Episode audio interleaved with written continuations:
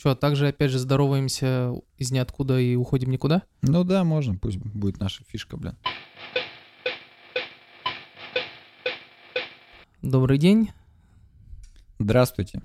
Вот, мы решили собраться по такому очень веселому поводу. У всех сильно бомбит с поправок, и мы решили тоже высказаться, что нам, не оставаться же в стороне.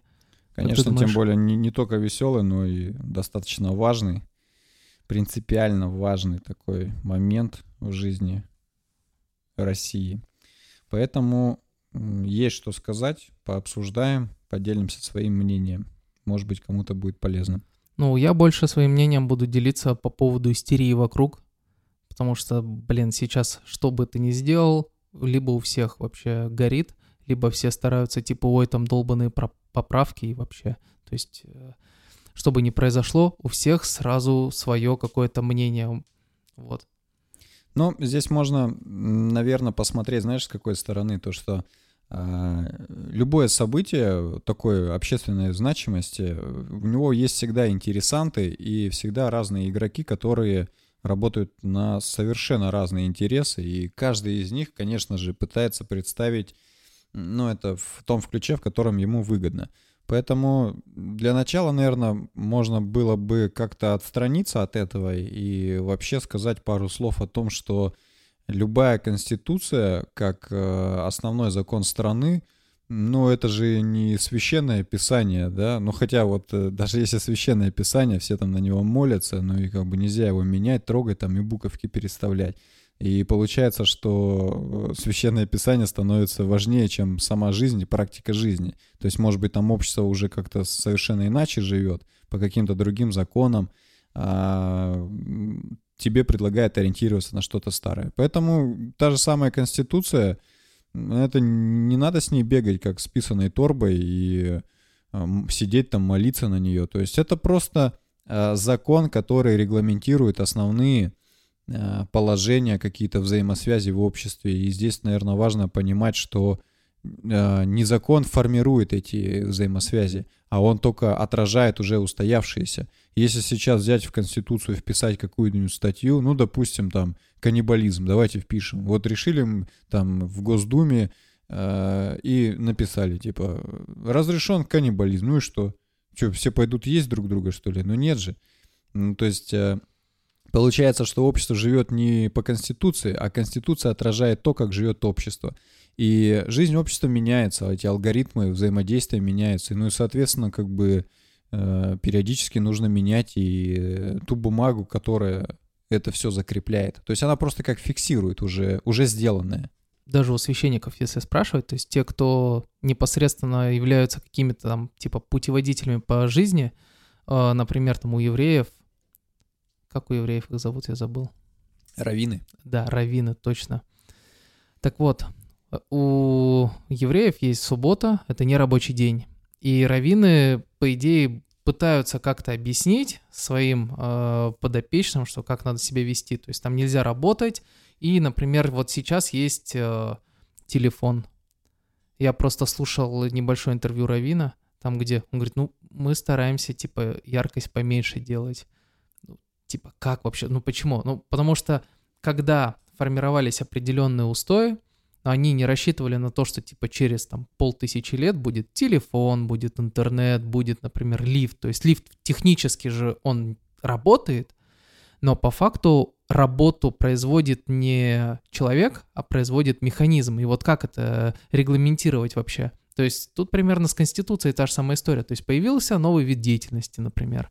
То есть э, как одна из правок в Конституцию про то, что есть а, в космосе, жизнедеятельность в космосе, сейчас это космическая деятельность. По сути, очень схожие какие-то понятия, но смысл в том, что 30 лет назад это была прям, ну, было выживание. То есть сейчас это натурально какая-то работа. То есть люди ездят на работу только верхом на веселой ракете. Ну, и да. все. То есть, а как это отразить? Ну, как-то же надо. То есть... Э, а благодаря Илону Маску, может быть, и на одной и той же ракете, да, по много раз. Вполне возможно. Ну, поживем увидим. Да. Ну и самое просто тупое, в смысле, у вас меняется все, мир вокруг вас меняется, меняется научно-технический прогресс, меняется вообще все. он может ускоряться, замедляться, там, не знаю, может быть, скоро будут киборги, внесут в Конституцию киборгов, там, что каких-то можно, например, ну, во-первых, киборг, так как это часть человека, его, у него есть свои права, а если, например, будет робот... Но тут уже вопрос тоже к, к Совету по правам человека. Там, это да. То, то, что осталось, обладает правами или не обладает. А если, знаешь, э, если что-то осталось, а что-то уже убрали, то как бы оно либо обладает правами, либо не обладает, и тут встает вопрос, а что такое тогда человек? Ну, то есть, как бы, что можно от него убрать, и что нужно оставить, чтобы человек остался человеком. Ну вот и самое просто тупое, меняется все, меняется вообще мир вокруг нас, и что, мы не можем его как-то отражать, то есть надо в любом случае разграничивать, что вот э, появилась новая какая-то отрасль, ну давайте ее будем регулировать, потому что в противном случае без э, какого-то органа, который будет наблюдать за этим, ну просто будет бедлам. Конечно, но я по сути об этом и говорю, то что Конституция не, как и любой другой закон, он не определяет э, э, как бы тенденции или будущее развитие. Это не концепция развития государства. Это просто фиксация уже достигнутых каких-то результатов. То есть то, что уже произошло, по сути. То есть там какие-то правки по поводу, допустим, защиты там, информации или там, цифровых данных. Но это просто данность уже.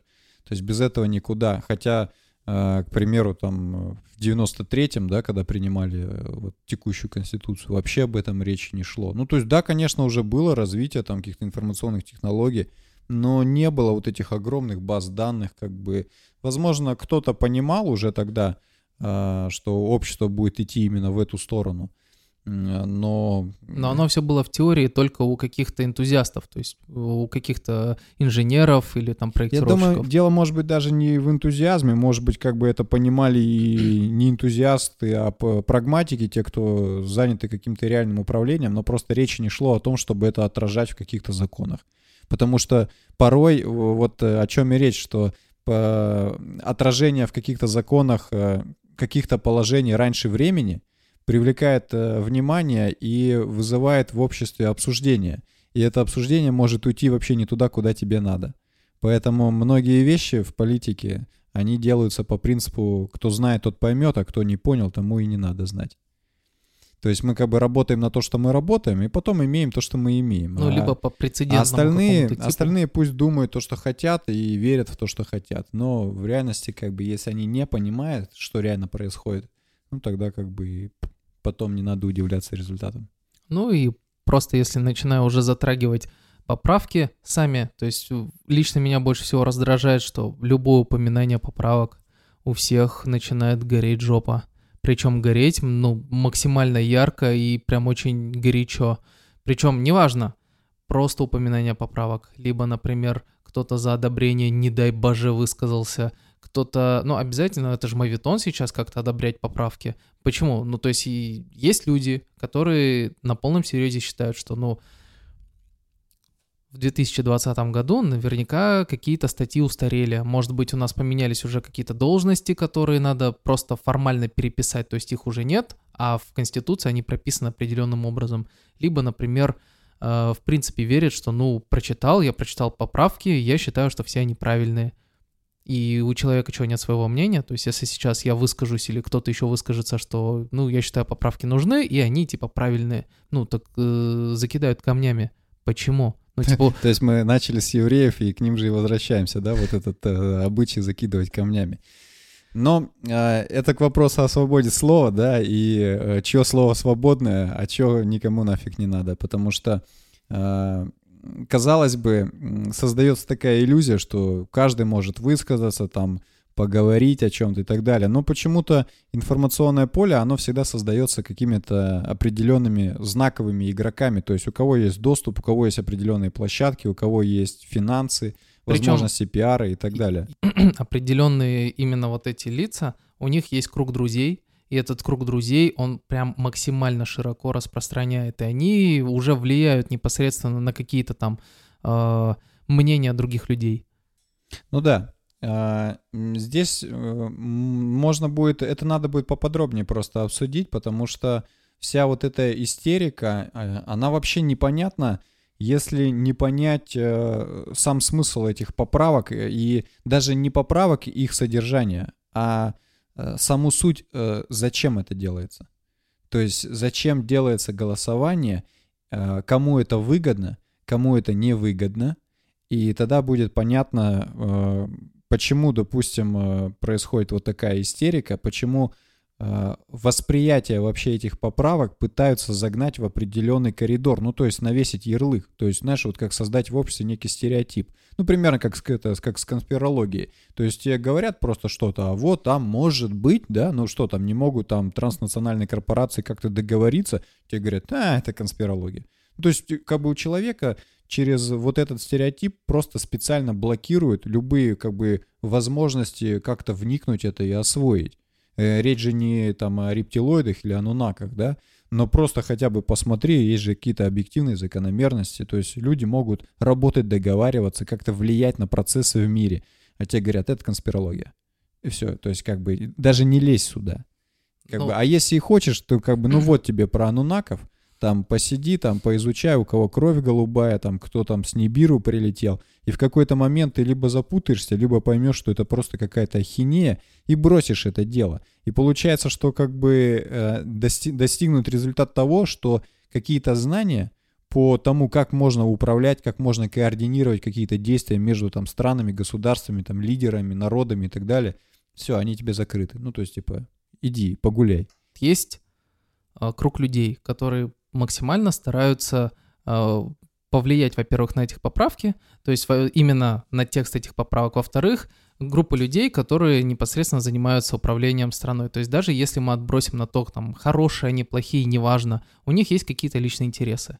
То есть эти личные интересы, они никуда не деваются. То есть мы не можем представить какого-то обезличенного там чиновника или там члена Совета Федерации, неважно. То есть... Ну, хотя все так думают, что оно так и работает. То есть, знаешь, типа как пришел э, в бюрократический аппарат, сел, и все, и ты такая шестеренка, вот тебе там сыпятся какие-то указы сверху, и ты просто бегаешь их и выполняешь. А то, что у тебя какие-то личные а, интересы, какие-то личные договоренности, личные должки. Да, элементарно да? у тебя Кто-то есть... тебе помог, продвинул. Элементарно у тебя есть семья, и, например, у тебя есть там, типа, дети. И... Или жена там на ухо что-то шепчет. Ну да, но как минимум просто даже дети, все хотят своим детям только добра, и начинается, что типа, ну вот у меня есть сын, поэтому у него хорошая школа, например, хорошее учебное заведение, в смысле высшее, или там после него там практика и работа, то есть какие-то связи. То есть у них у всех есть свои интересы. Конечно. И просто самое тупое, что э, люди не понимают, что вот есть э, государство. Государством руководят люди. Э, как правило, люди эти тоже делятся по сферам интересов, ну, типа на какие-то группы. То есть хорошо или плохо, но, например, в Госдуме либо в Совете Федерации есть, ну, допустим, там 2-3 группы людей, у которых есть общие интересы. Ну, и, естественно, они будут их как-то пододвигать, то есть они будут пытаться, чтобы их интересы учли побольше – ну, интересы да. их оппонентов учли чуть-чуть поменьше. Здесь, кстати, важно, наверное, будет сказать, что э, группы людей с разными интересами — это не политические партии, как может э, на первый взгляд показаться. Ну, то есть даже внутри одной партии у людей Конечно. партия одна, у них вектор развития один, но э, инструменты и цели, они разные. То есть, например, принимается закон, ну, не знаю, не знаю, например, на какую-нибудь тему, типа, неважно, принимается какой-нибудь закон, и просто этот закон может влиять по-разному на разные какие-то сферы деятельности. Ну, закон об иностранных агентах, допустим. Ну, например. Ну, кому-то на мозольку надавил явно, то есть как бы, а кому-то, в принципе, определенную выгоду принес. Попытаются, например, сделать какую-нибудь там маркировку, допустим, то есть все будут считать, что маркировка нужна для того, чтобы э, бухгалтерские фирмы продавали свой продукт, чтобы обязать кого-то платить, ну а на деле пытаются-то что сделать? То есть вот у нас есть лекарственные препараты, ну, их надо маркировать тупо потому, что, ну, типа, какую сифу ты себе колешь или принимаешь внутрь. То есть ты можешь, например, зайти и посмотреть, что вот у меня аппарат промаркирован, препарат, точнее, да, или аппарат лечебный, неважно, он промаркирован, где он выпущен, и есть ли на него все сертификаты э, соответствия и качества. То есть чтобы не было так вот, как с алкоголем, что типа, какую сифу ты пьешь, чтобы ты, если Какую уж... не пьешь, все равно сифа. Это да, но даже если ты, например, пьешь, то ты как минимум пьешь с какого-то сертифицированного завода, что ты не отравишься, ну, в том плане, что... Ну, в смысле, ты отравишься, но не сразу. В смысле, ты отравишься как надо, но как не надо, ты не отравишься. То есть Понятно, вот да. смысл такой. Но все люди будут думать, что это сделано исключительно для того, чтобы надо Чтобы ты был продавать, здоров и свеж. чтобы только ты денег как бы попытался больше кому-то заплатить. Ну, окей. Ну, на самом деле-то... Ну, понятно, здесь просто вопрос э, в том, что любое управление, если его брать, да, не обязательно там даже государством. Государство — это достаточно большой субъект, э, объект, объект управления по отношению к субъекту. Но если мы возьмем любой, к примеру, завод и посмотрим, как там э, эти процессы происходят, ну, то же самое. То есть там приходит, допустим, генеральный директор, и есть э, как бы учредители, да, и вот, допустим, сидит генеральный директор и знает, что у него бухгалтер, там, главбух, к примеру, там, ворует. А он ничего ему сделать не может, потому что бухгалтер, допустим, жена учредителя. Ну вот, а чей-нибудь сын, там, э, чей-нибудь зам. Или и он вот с он, ней спит. он как бы, да, или там кто-то с кем-то спит. И он вроде как бы, э, ну, должен управлять заводом, да, в интересах завода. Но это не получается делать. То есть и генеральный директор превращается в некого такого разводящего, который должен учесть интересы всех и как бы, ну, еще и не забыть, наверное, про условия труда там простых работяг. Это Да, вот, про прибыль. по сути, это как бы некий пример вообще, что такое президент. Потому что многие там пытаются разыгрывать карту, что там э, кому-то Путин царь, кому-то не царь. То есть э, президент в, в нынешних условиях это разводящий между кланами, между определенными вот этими группировками, у которых есть определенные капиталы, ресурсы, власть, э, связи, э, возможность влиять на что-то. И То они, есть, по э, сути, формируют внутреннюю политику. они не Внутреннюю, внешнюю. внутреннюю, они и внутреннюю, и внешнюю формируют. То есть, что такое, допустим, вот у тебя есть э, правящий класс, ну, к примеру, да, то есть это может быть одна группа, может быть несколько. Так вот, реализация интересов этой группы внутри государства — это внутренняя политика. Вовне по отношению к другим группам, не государственным, а к другим группам, которые представляют, ну, как бы... То есть государство — это, по сути, как инструмент. То есть ты вот смотришь, допустим, ну, там есть там государство Америка, но там такая же группа какая-то у руля, и она как бы поддерживает, проводит во власть только своих, не своих вообще как бы убирает и так далее. То есть, ну что там, демократия, что ли? Ну о чем вообще? Это же несерьезно. Ну, это, по сути, та же самая компания, у которой есть э, там, отдел закупок, бухгалтерия и все подобное. То ну есть, да, э, типа как государство-концерн. Ну вот... да, э, то есть свои акции, типа в лице либо каких-то облигаций, либо курса валют. То есть то, что, по сути, пытается обеспечить какую-то ценность этого государства. Либо выражает через себя ценность его. Так вот, и возвращаясь опять же к тому, что все регулируется какими-то группами, неважно, сколько их там, 3, 5, 20, 600, то есть э, у них есть какие-то требования, у них есть какие-то желания, и они пытаются влиять на принятие основных каких-то законов в, в своих интересах, потому что в противном случае, ну зачем им влиять на не в своих интересах. То есть они, естественно, стараются некоторые не забывать, допустим, и про граждан, но лучший гражданин это, как говорится, я. То есть о ком думать надо в первую очередь. То есть у ну, нас Понятно. пытаются же в нас заложить вот этот типа здоровый эгоизм. Ну, естественно, ты стараешься не навредить всем остальным, но о себе ты думаешь в первую очередь. То есть это самооборона, это, естественно, там самовыживание, инстинкт выживания Я и думаю, мы бы самосохранение. давно бы жили в э, справедливом обществе, если бы все бы э, исходили из мысли не навредить остальным, но как бы и подумать о себе. Потому что, конечно, кто-то функционирует и строит свою жизнь на вот этой алгоритмике, на этой программе, на этих ценностях. Но проблема в том, что общество, оно управление в обществе не распределено между всеми э, одинаково, а концентрируется как бы у меньшинства всегда. Так вот, надо смотреть не на то, как живет большинство, а то, как функционирует меньшинство. И получается так, что меньшинство в большинстве своем-то плевать хотело на то, что там учесть интересы других и так далее. Ну, это понятно, но То мы есть сейчас... надо учесть интересы других только ровно настолько, насколько эти интересы угрожают тебе. То есть, э, ну, допустим, ты берешь народ, его можно доить, но до определенных пределов, как бы, чтобы самому не пострадать потом. Вот и все. А то, что до этого, как бы, то можно. Ну и мы сейчас не будем классовую просто теории рассматривать. Мы возвращаемся именно к тому, что мы выяснили, что группы есть, у этих групп есть свои интересы. И в итоге мы смотрим, вот есть текст поправок. Текст довольно большой. Ну, надо понимать, что раз текст большой, над ним работал, ну, не один человек. То есть наверняка над ним работала целая команда. И наверняка в этой команде, так как группы вот эти между собой конкурируют, наверняка в этой группе как минимум было по одному человеку от каждой группы. Поэтому, естественно, эти поправки какие-то э, выражают хотелки одних людей, какие-то выражают хотелки других людей. Вот. Но вполне возможно, что какие-то поправки, допустим, в большей массе э, выражают интересы конкретной какой-то группы, а другой, например, нет. В итоге группа, чьи интересы представлены менее всего, она что будет делать? Естественно, агитировать, голосовать против. Ну да, но мы поп- попозже еще затронем этот момент. Там есть э, куда более серьезный нюанс, почему э, именно голосуют, э, агитируют голосовать против. Либо вообще не участвовать, либо голосовать против.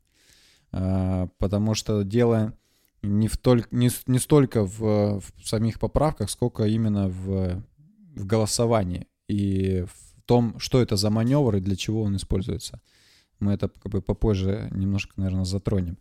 Ну, А, давай тогда поговорим немного про сами поправки. То есть, давай, чтобы понимать, можно, да. допустим, э, какие поправки, на наш, опять же, личный взгляд, нормальные, какие не очень, и, допустим, попытаемся просто посмотреть, кому выгодно, кому не очень. Ну, здесь э, давай начнем с того, что э, лю- любое событие неправильно рассматривать э, выдернутым из контекста. То есть для того, чтобы понимать, что происходит и зачем, нужно смотреть не как на какие-то отдельные вот эти событийные планы, а как э, на процесс, у которого есть предыстория и у которого есть будущее. То есть и пока ты это не поймешь, что это процесс, то не- непонятно, как бы, что за будущее. Поэтому я думаю, здесь уместно посмотреть немножко в прошлое и э, понять, что э, так как Конституция отражает э, определенные законы и функционирование общества, то написание Конституции в 93 году, ее принятие, э, по сути, охарактеризовало изменение этих законов в обществе. То есть общество начало жить по-другому. Грубо говоря, если все это перевести на русский язык, то у нас был Советский Союз, э, который э, целенаправленно уничтожался э, двумя субъектами. Это э, западное влияние и, и он уничтожался изнутри. То есть э, многие это до сих пор не понимают, им кажется, что там пришел коварный Запад, всех обманул, там внедрил каких-то своих там спецагентов, диссидентов, еще так, ну и так далее. Ну, либо как минимум он типа развалился сам, потому что тупая, Ну да, неповоротливая есть, э, машина. Тебе предлагают э, выбрать два варианта на выбор. Ни, ни первый, ни второй как бы не отражает правду, но тебе предлагают. Вариант первый. Причем Во это всем именно... виновата Америка. Да, это именно вот либо одно, либо другое, нету типа и того, и другого, либо Конечно, по чуть-чуть. конечно. Ну, Правда же что где-то как бы не- посередине. Не, надо, если ты этот, э, не надо, чтобы ты думал, поэтому выбери уже готовое. То есть первый вариант во всем виновата Америка. Второй вариант, который любят э, либеральное сообщество. Э, совок был настолько тупой, э, махровый и неповоротливый, что он просто сам развалился, бежал, бежал, запнулся и в дребезги разлетелся. Люди были в нем гордые, свободолюбивые, они только поспособствовали этому. Ну, конечно, они же и в Великой Отечественной вопреки победили. Конечно. Мы же все знаем, что вот как бы там Сталин тиран, э, тиран всем мешал, а они вопреки взяли и победили. И за Вот родину такие за Сталина чудеса. кричали свободолюбивые люди. Ну да. А, Поэтому, если вещи называть своими именами, то э, была определенная элита, которая понимала, что э, вот этот советский проект допустим, еще который был при Сталине. То есть это совсем другое качество управления, совсем другие алгоритмы и совсем другие цели. А, потому что речь реально шла о том, что перестроить систему управления, которая, по сути, а, уже, ну, как бы опробована и применяется тысячелетиями. То есть есть элита, как отдельная каста вообще, которая, ну, ну практически невозможно туда попасть. То есть, то есть нужно просто родиться там, где надо. И есть все остальные, то есть которые обслуживают эту элиту. И так было всегда. И именно вот эту систему, когда Сталин уже практически, ему получилось, ну, практически удалось это сломать, но не удалось это закрепить.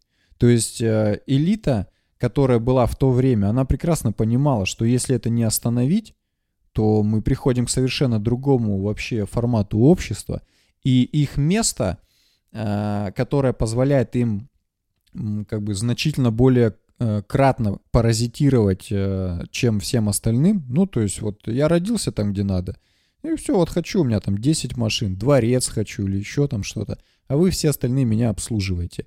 Э, какова моя ценность с точки зрения вот как бы общественной пользы какой-то, да, там моего труда, это как бы не вашего ума дело. Ну вот я там, допустим, я не знаю, там, министр какой-нибудь. Вот, может быть, я как бы как деревяшка э, по моим мозгам.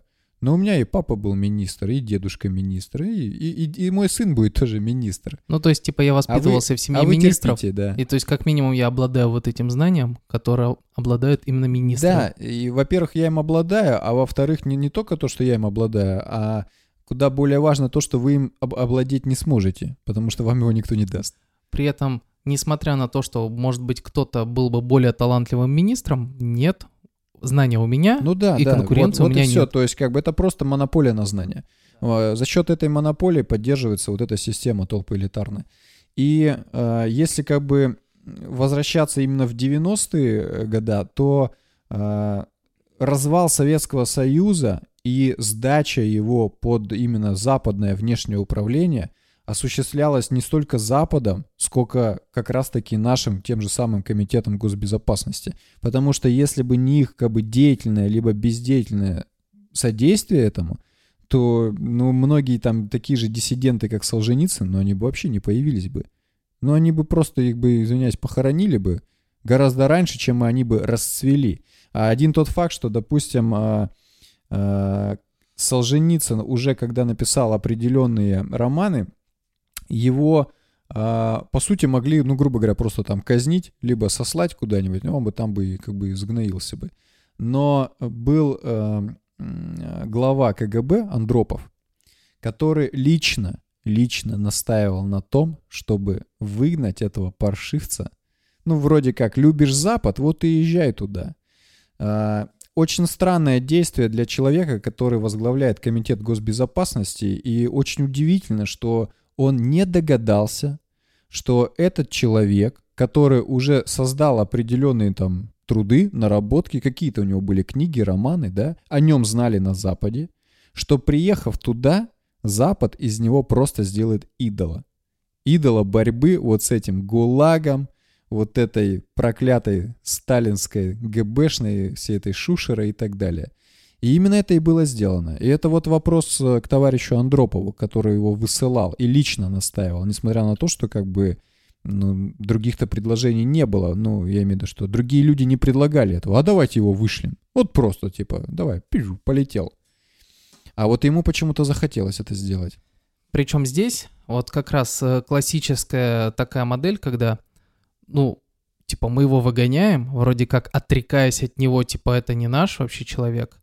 Выглядит это именно так, что типа он для нас вообще не человек, но э, действие имеет обратный эффект, что он там становится мучеником, он там становится каким-то прям, ну, почти он, живым святым. Он э, как бы уже под это все готово, но сделать из него живого святого внутри Советского Союза невозможно, поэтому его нужно отправить на Запад, где он получит все необходимые э, пиар-технологии, ресурсы да. и медиапространство. И вот там из него раскочегарят уже как бы вот эту персону, которую надо. И именно это и сделали. Не, я имел в виду немного другое, что э, в глазах людей обычных выглядит как есть, ну, допустим, неприятный элемент. Мы от него отказываемся, мы его типа выгоняем этот элемент нам неприятен. И выглядит это именно так.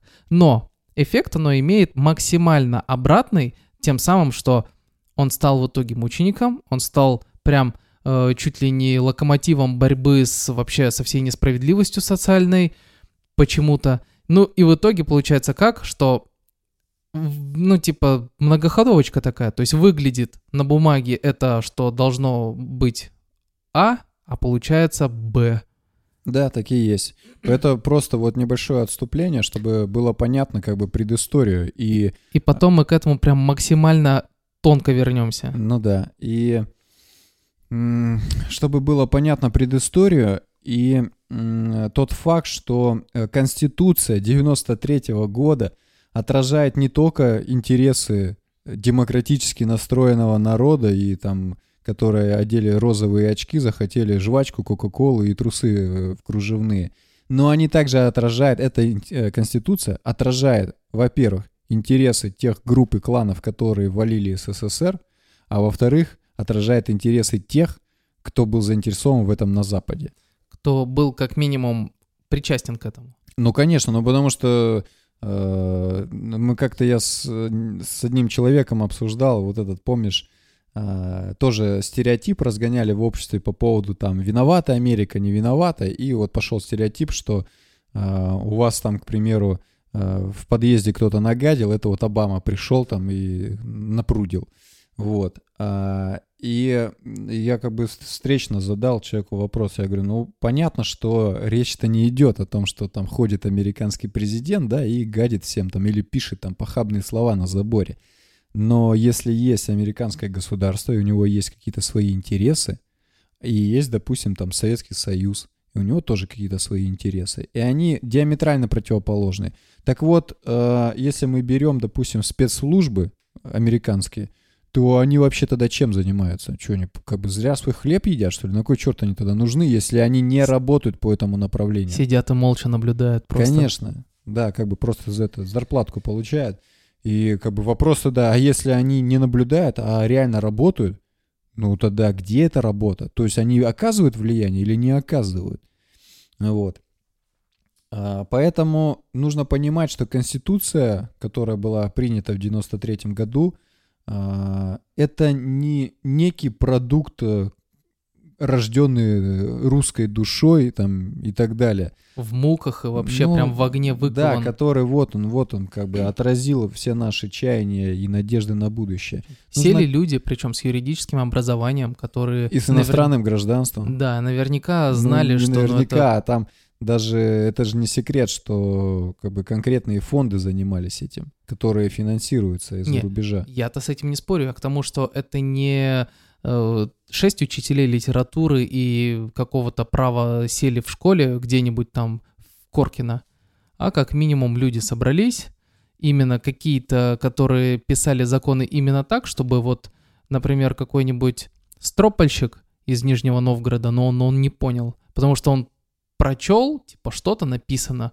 что-то написано максимально формально, и ну а как он поймет? То есть надо обладать э, определенными знаниями, чтобы ты мог расшифровать текст, и в этом тексте ты мог как-то плавать, потому что ты его крутишь туда-сюда, и он для тебя работает именно в ту и в обратную сторону. Это, знаешь, э, сейчас вспомнилась фраза, есть такое выражение, что э, раз уж ты про законы и про их знания заговорил, есть такое выражение, что юриспруденция — это одной из разновидностей талмудистики.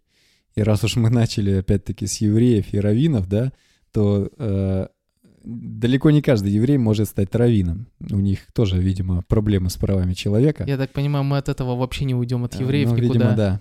А, надо будет потом как-нибудь поговорить. Еврей подкаст назвать, может быть. Может быть, вообще будет очень интересная тема, посмотреть вообще, что это такое и как это используется. А, поэтому а, так же, как э, только Равин обладает правом э, трактовки э, и расшифровки да, священного писания и объяснения, что хочет Бог от него и от еврейского народа, э, точно так же э, все это используется при написании любых законов, то есть как бы любой человек, он смотрит и, ну, что-то вроде понятно, что-то непонятно. Даже если понятен сам закон, то всегда можно как бы его выкрутить так, что ты даже не поймешь, что ты делаешь, как бы и в чем участвуешь. И, кстати, прекрасный э, пример вот этого всего. Э, это был в 91 году э, вот этот всесоюзный референдум о сохранении Советского Союза. Я чуть попозже про это расскажу про это поподробнее. То есть, если мы переходим э, к тому, какие группы на какие цели реально работают, да, и кому что нужно, то нужно, во-первых, понимать, что а эта конституция написана определенными игроками, которые отстаивают свои интересы. Эти игроки работали на развал Советского Союза, и сейчас страна живет по этой конституции, которая как бы отстаивает интересы тех же, кто и разваливал Советский Союз. Здесь речь не о народе, о его правах, там, гарантиях и так далее. В Конституции есть определенные положения, которые не позволяют сломать эту систему. Как бы выйти за ее рамки. То есть, грубо говоря, э, у вас была холодная война, вы ее продули, поэтому вам приходит хозяин, пишет Конституцию, вы ее принимаете под хлопанье толпы, народ уверен, что он идет в светлое, счастливое будущее. И строит Ельцин-центр капитализм и так далее, да. А, и в реальности есть определенные нюансы. Э, Конституция так прописана, что ты не можешь ее изменить кардинально, то есть стратегически. И теперь вот мы переходим к. Э, э, группам, у кого какие интересы, и вообще, что такое голосование по поправкам. Я думаю, многие заметили, что несколько дней назад была пресс-конференция главы Центра избиркома, э, и она заявила примерно следующее. Дословно. Это не точная цитата, дословно, что э, желание президента узнать мнение народа очень похвально, так как все поправки легитимны уже на данный момент, так как они прошли одобрение всех субъектов права. Что это значит? Это значит, что вот это, кстати, важный момент, который люди вообще не понимают. А, и не понимают, потому что им специально так преподносят те, кому не выгодно, чтобы эти поправки прошли. Не поправки, а чтобы состоялось голосование. А, людям э, кажется, их убеждает, что есть некие поправки, предложенные президентом и дополненные какой-то комиссией да, конституционной. А, эти поправки якобы выносятся на голосование, народ голосует, после чего их либо примут, либо не примут. Это неправда, потому что все поправки, которые внесены на сегодняшний день, не требуют голосования. То есть во всех статьях, там, если я правильно помню, все статьи, которые редактировались, они все могут э, редактироваться и так, то есть законодательно. Да. То есть э, как там, какая-то конституционная комиссия или как называется а, этот орган? То есть э, там нет, закон нет, должен быть какой-то? Не совсем. Там э, суть в чем? В том, что Конституция э, состоит из девяти глав. Э, есть э, осно, основы Конституции. Это первая, вторая, девятая главы. Э, вот статьи из этих глав менять через федеральные законы нельзя. Да. А вот в остальных главах можно. Так вот, как поменять статьи в первой, второй и девятой главе? Для этого э, э, создается конституционное собрание, собрание, да, не комиссия, которое выносит э, голосование по изменениям в Конституцию на референдум, э, где народ голосует. Либо хотим мы, либо не хотим. Соответственно, если народ голосует типа «да», то Конституционное собрание обязано составить новый проект Конституции и предложить его повторно на всеобщее голосование. И вот тут как бы очень важный, э, но мало кому известный нюанс, и о котором почему-то не говорят те, кто э, кричат и истерят по поводу этих поправок. Э, Конституционное собрание собирается на основе закона о Конституционном собрании. Этого закона нет. Его просто нет. Его при том уже несколько раз пытались провести через Нижнюю палату, через Госдуму, и каждый раз это блокируется. Ну, я вот о чем и говорил, что нет такого закона, по То которому есть, можно это все что мы имеем? Мы имеем перед собой Конституцию 93 года, которая написана а, при участии иностранных государств. А, эта Конституция отражает интересы тех, кто развалил Советский Союз, и тех, кто в этом был заинтересован за рубежом. То есть, грубо говоря, это колониальная Конституция, если вещи назвать своими именами. Притом, а, вы, как бы народ страны, не можете, ну, допустим, даже президент, вы не можете поменять свою собственную конституцию. Вам это не позволено. То есть у вас даже механизма нет. Вы не можете изменить эти главы. Потому что нужен закон о конституционном собрании, а его нету. И его даже тупо не дадут принять. Конечно, но точно так же, как уже э, Путин три раза пытался Центробанк национализировать. Э, В каком-то году, по-моему, в 13-м было голосование, когда э, понимает, что у тебя, грубо говоря, есть хозяин там где-то за океаном, да, перед которым ты должен отчитываться. Но в то же время как бы и Путин, он, как э, субъект права, он может вносить законы наравне с депутатами, он может вносить на голосование законодательные акты. И вот он вносит закон, по которому Центральный банк как бы меняет свою сферу и переходит под контроль государства, а сейчас он не подконтролен. И тут депутаты попадают в интересное положение. Проголосуешь за, получишь от хозяина. Проголосуешь против, Получишь от другого хозяина. получишь от Путина, который, ну, наверное, тоже ну, не пустое место. Вот. Поэтому голосовать нельзя. А, Что они делают? А, Из 452, по-моему, депутатов проголосовало, по-моему, что-то около 100. То есть и то большая часть из них, там, по-моему, два или три нажали за, а остальные воздержались. Но это считается тоже, как ты как будто бы проголосовал. То есть они воздержались. Остальные просто вышли. Причем есть, по-моему, какой-то критерий, по которому, типа, меньше какого-то числа голосов, это считается, ну, не состоявшийся, да, а все, возвращается на доработку. и он возвращается как бы. Ну и там его, естественно, и хоронят. Ну да. И вот эта э, процедура, она уже выполнялась раза два или три. За последние годы вот э, было несколько попыток э, национализации ЦБ, и все они были вот так вот саботированы. И то же самое происходит с принятием закона о Конституционном собрании. То есть речь идет о том, что э, силы, которые управляют страной, не заинтересованы в том, чтобы это изменить. И вот здесь, кстати, кроется секрет, э, почему такая а, как бы тотальная истерия нагоняется, и против поправок объединились все. Просто вот, ну, как бы либералы, патриоты, левые, правые, там, центристы, там, чуть ли не РПЦ, там, ну, все просто абсолютно. И казаки, естественно. Ну, куда же без них-то?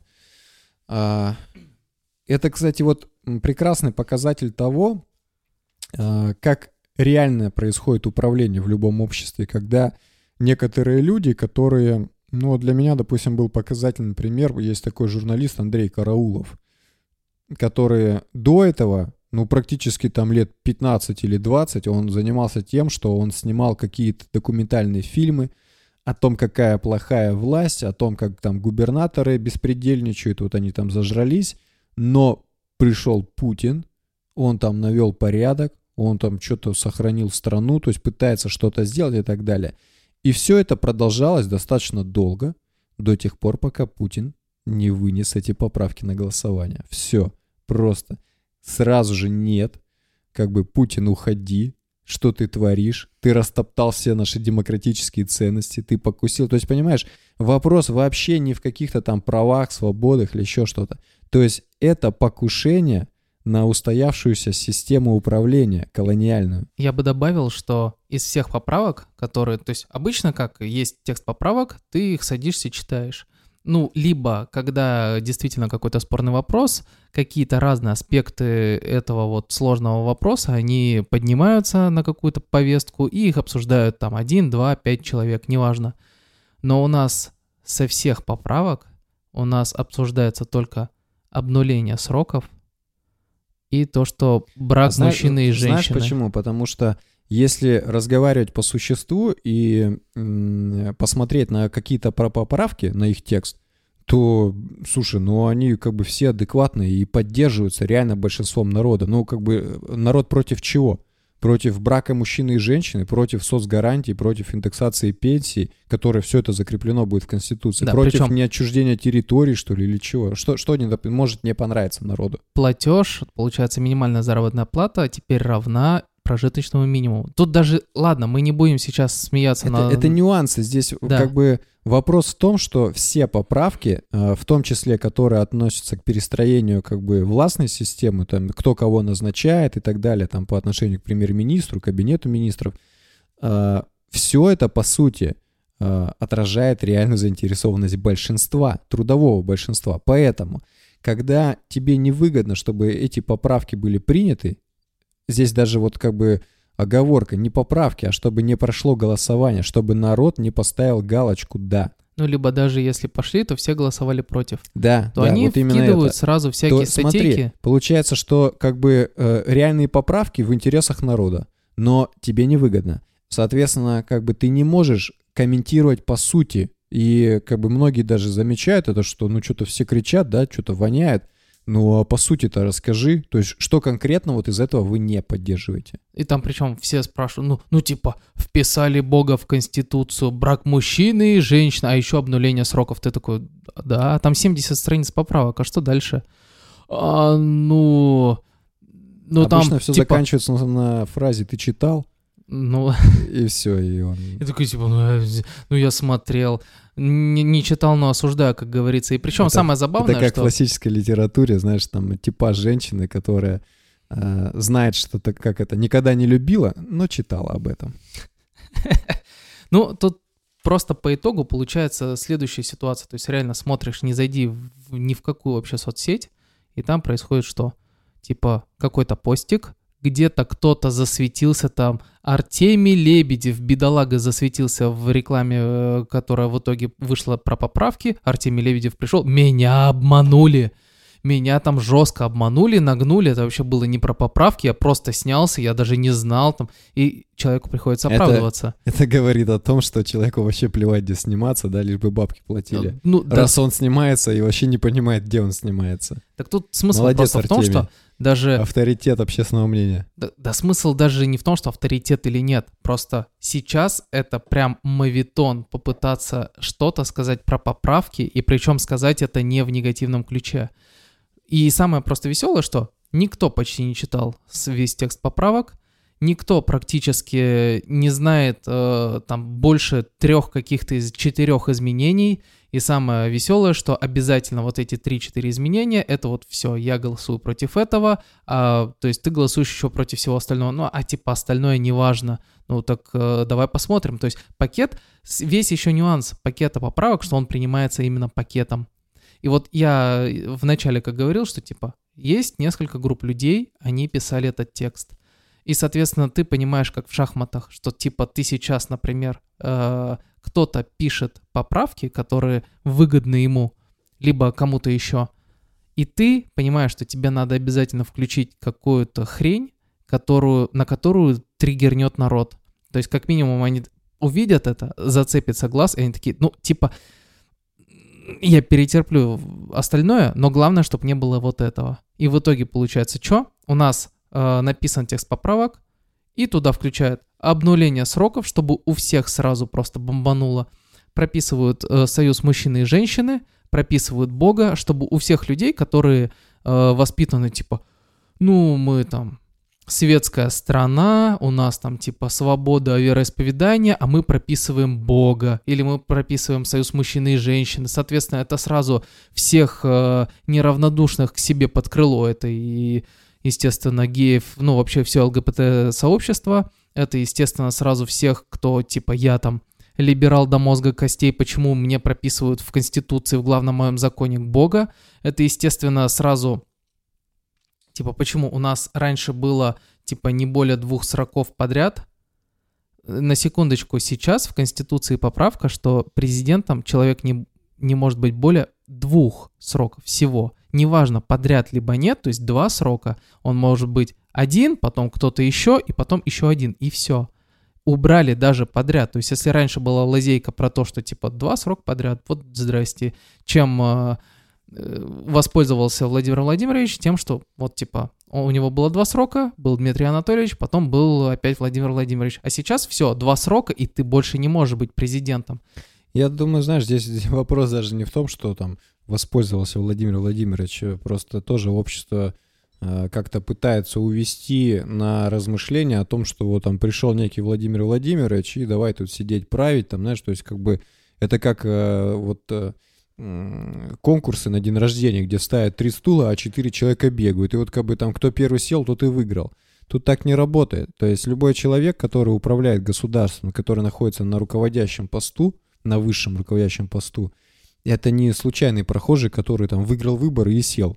Э, это человек, который выражает интересы всех кланов и который как бы э, как бы является олицетворением некого договорника. Поэтому Э, не только он этим воспользовался, но и те силы, кто работают в рамках действующего законодательства вот этой конституции и те, кому было выгодно. То есть они просто, ну, я извиняюсь, конечно, посмотрели на то, что такое Медведев, как бы. Я, если честно, больше чем уверен, что возможно, возможно, как бы Путин и не собирался идти на следующие вот эти два срока – но управление Медведева, оно просто как бы наглядно показало, что ну, товарищи реально дрова, и надо как бы его убирать и возвращать вот этого, который, может быть, кому-то и не выгоден, да, ну, я имею в виду каким-то там элитарным группировкам, но иначе вообще будет раздрай. Поэтому, кстати, вот эта поправочка про обнуление сроков, это а, конечно, для многих это является красной тряпкой, что типа вот ее внесли, ну и сразу там у, народа какой-то негатив возник. Но с другой стороны, если посмотреть на э, вообще положение в стране, это вот э, и видно там на какой-нибудь прямой линии президента или там вот на последних событиях с этим коронавирусом. То есть э, Э, какие-то указы, которые исходят от президента, они просто не выполняются, они просто саботируются. И вот теперь представь ситуацию, когда у тебя э, этот человек, который кому-то не выгоден, он просто достижет последний срок. Все, у него больше возможностей, ну, как бы нету. То есть, ну, кого опять, кого поставить там на следующие 6 лет? Там Медведева опять? Ну, то есть он уже не пройдет. То есть уже не то информационное поле, то есть Медведев пришел только за счет авторитета Путина. То есть все пришли и проголосовали-то за Медведева, потому что, ну, блин, ну это Володя сказал, то есть как бы он что-то там знает, понимает, поэтому давай, все, мы за него голосуем. То есть он за него вписался. Как было интересно, что перед тем, как выбрали Медведева президентом, было как? За год до этого про Медведева никто вообще э, ничего не знал. Был, по-моему, Иванов и Медведев э, премьер-министры, э, причем все Иванов же? Да, Сергей вот. Иванов. Я, кстати, вот до сих пор больше чем уверен, что э, Путин как раз-таки хотел Иванова. То есть это его кандидат был, а не Медведев. Как там говорят, там это друг президента, они там чуть ли не с пеленок вместе и так далее. Как бы. Медведев это чисто либеральные кланы. Это вот сто процентов. Это совершенно другое управление, совершенно другой вектор. Причем самое забавное, что вот о Медведеве никто не знал. Он полгода появился, он раскручивался, раскручивался. Одно время, я прям хорошо помню, что у них даже эфирное время было примерно пополам, и потом как раз вот точка пересечения э, количества эфирного времени, и потом Медведев резко пошел на взлет, а Иванов пошел резко на спад. И, и ты просто элементарно понимаешь, Значит, что вот его у тебя... просто не согласовали, все, Отличная пиар-компания, то есть у тебя есть один премьер-министр, который вообще везде, то есть он просто везде, и вот, и нету такого, что вот, например, где бы он там ни появился, он был каждый вечер в новостях, он был обязательно в итоговой программе, и по итогу получилось так, что все про Иванова тупо забыли, а его потом еще и не было. Ну и, естественно, ему сделали классную вообще такую выписку, что когда было само голосование, что у всех написано, ну, у этого в имуществе дофига всего, кто-то что-то скрыл, и у Медведева было две машины, два паркместа, одна квартира. Все. И честное сердце. Ну, естественно. Просто самое главное то, что вот максимально подготовленная пиар-компания, и вот она работает. И просто опять же, возвращаясь к каким-то таким кланом или чего-то. То есть то, что они в одной партии, ну, не говорит, по сути, И ничего. вообще ни о чем. То есть они в одной партии, но То, что даже они работали когда-то где-то в одних и тех же структурах и так далее, это вообще ни о чем не говорит. То есть они просто вместе работали, они знакомы, но один, например, слушает одну музыку, у него одни взгляды на жизнь, у другого другие абсолютно. И несмотря на то, что у них там дружеские, может быть, отношения, может, у них чисто профессиональные отношения, они добиваются разных интересов. И, возможно, за ними стоят э, и разные группировки в итоге. Да, но я бы хотел вернуться э, в 91 год, и из этого, без этого, кстати, вообще будет непонятно, э, для чего это голосование и что пытаются этим сделать. Вот мы уже сказали про то, что первая, вторая, девятая глава, по сути, ее невозможно изменить э, без закона. Закон не пропускают. Что делать? Э, Есть э, так- такие понятия, как э, законность принятых решений и легитимность. Их часто как бы сводят в одно, но это разные вещи. То есть что такое законность? Законность — это соответствие принятых решений текущей законодательной как бы базе. То есть все, это все то, в рамках закона. Поддержано. Да, а вот людьми? легитимность это другое. Какое-то решение может быть легитимным, но незаконным. Так вот, э, для чего делали э, референдум 91 года? Люди до сих пор вообще не понимают, и им кажется, что они голосовали за сохранение Советского Союза. Э, В чем соль? В СССР между всеми республиками был союзный договор.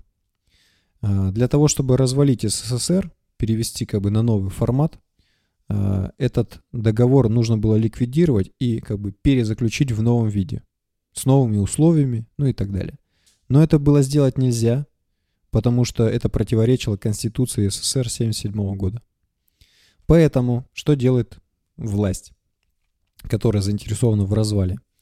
Она э, создает общесоюзный референдум, и вам дают буклетик, на котором написано «Вы за сохранение Советского Союза на новых условиях и тырым-пырым, и тырым-пырым». И люди, думая, что ну мы же да, ну то есть по сути тебе как бы завуалированно предлагают «Вы за новый союзный договор», а это нужно для того, чтобы развалить СССР. Потому что там Союз Советских Социалистических Республик, а тут Союз Независимых Государств. По сути, да. И люди, как бы думая, что они голосуют за благое дело, они ставят «да».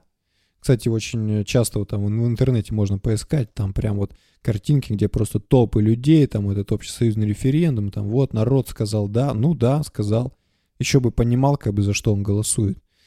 А, И в итоге, получается, народ легитимизировал развал Советского Союза. То есть э, далее выходит власть и говорит, это решение э, заключение нового договора незаконно, но легитимно. Народ хочет. Как пойдешь против?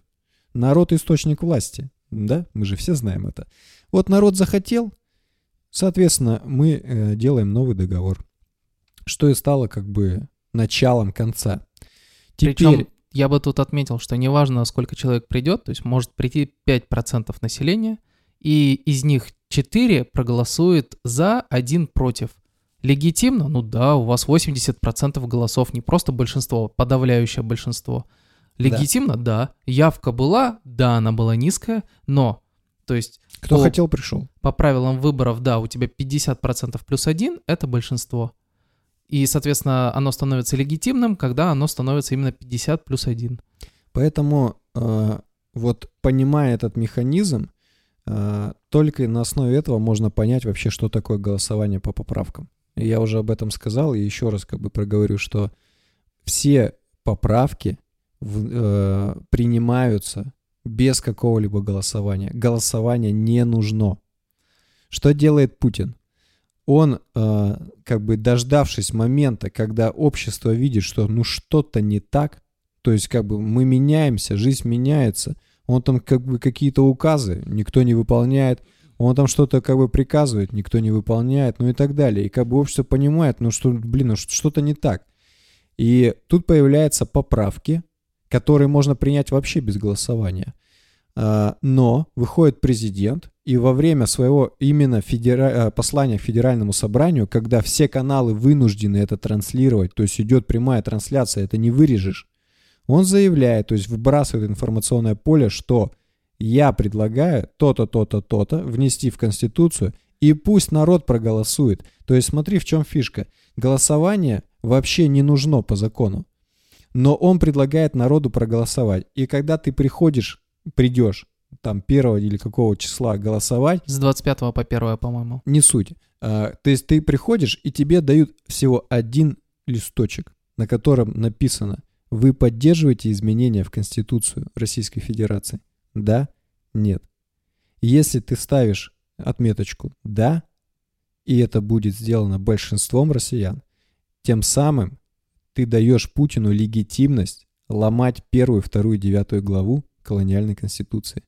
То есть у него появляется возможность в обход закона текущего изменить конституцию, которую изменить невозможно, так как нет закона в конституционном собрании.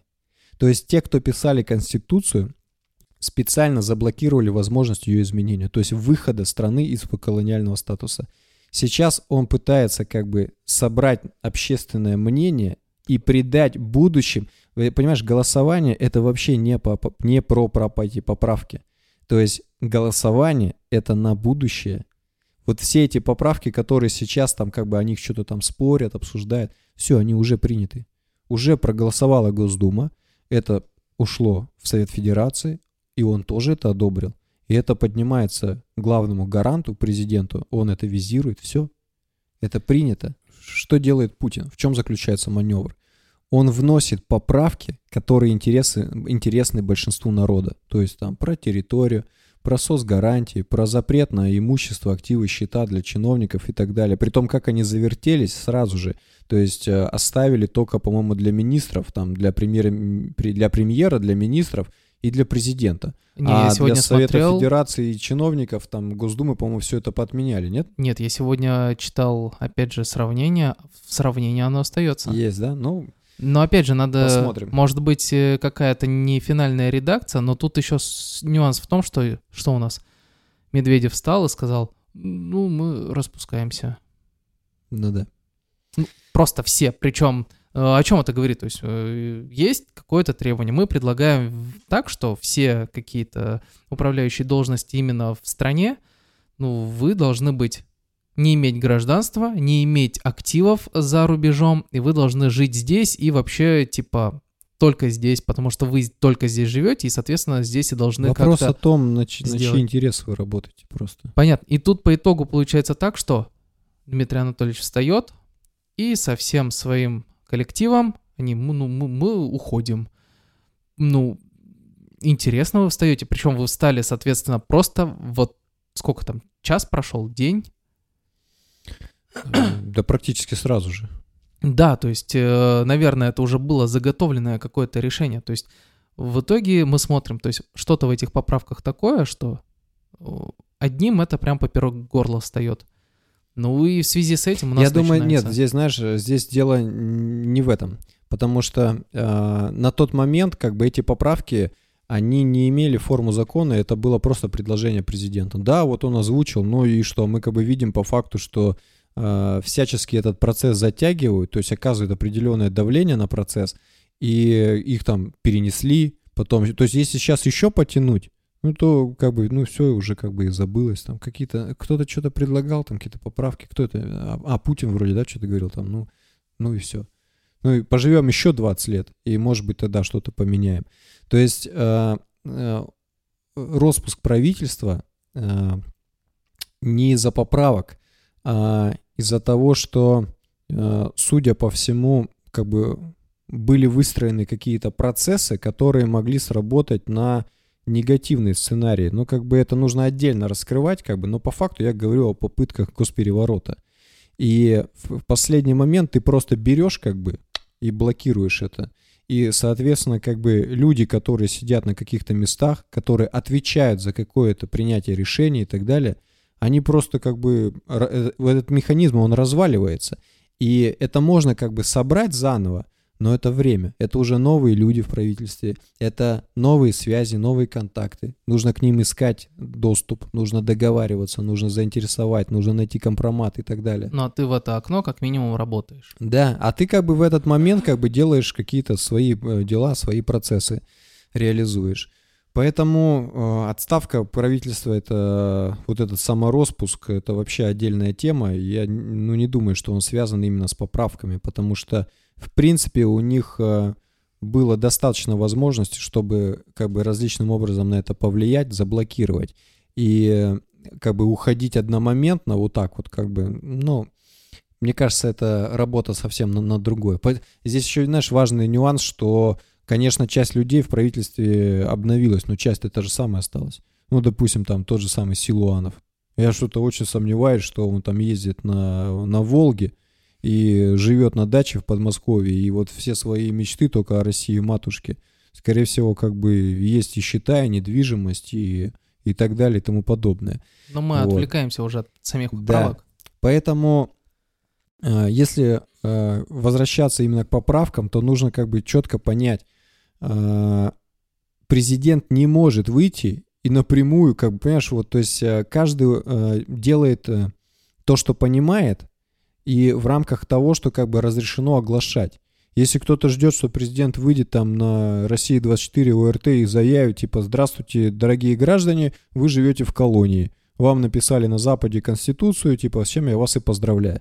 Это невозможно. Хотя много раз об этом, ну, как бы так либо иначе говорилось, на каких-то прямых линиях президента и так далее. То есть там, когда задают какой-то вопрос, ну и он ни с того ни с чего начинает там вставлять какие-то истории про двух ЧТРУшников, которые работали у нас в ведомствах, потом уехали себе в Америку и их там посадили, потому что они здесь наворовали.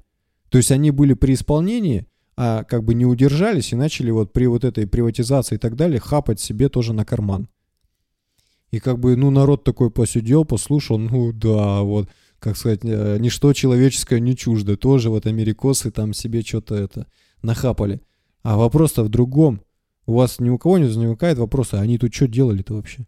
Что значит ЦРУшники в каких-то министерствах сидели там и как бы курировали деятельность этих министерств? И это при том, что уже была принята Конституция, алло. И это никого не смущало. Так э, вот эта конституция, мы опять возвращаемся как бы к этим разным э, группировкам, кланам и так далее. Чьи интересы она отражает? Мне кажется, не народа. И э, поменять ее нельзя. Но ее можно поменять в одном случае. Если изменение Конституции обретет легитимность в глазах народа. И это именно тот маневр, который Путин пытается сделать. Он, он делает то же самое, что в 91 году, но с другим знаком. То есть, если тогда это был знак в минус, то сейчас он пытается развернуть это в знак в плюс. Если народ придет и скажет «да», единственный вопрос, вы поддерживаете изменения? Да. Все. Тогда получается дальнейшее изменение этой конституции и каких-то ее норм, оно становится легитимным. Самое просто веселое, что теперь какими э, механизмами пытаются как-то отменить. Ну, во-первых, давай чуть-чуть, буквально пару минут про сами поправки, то есть какой у них текст.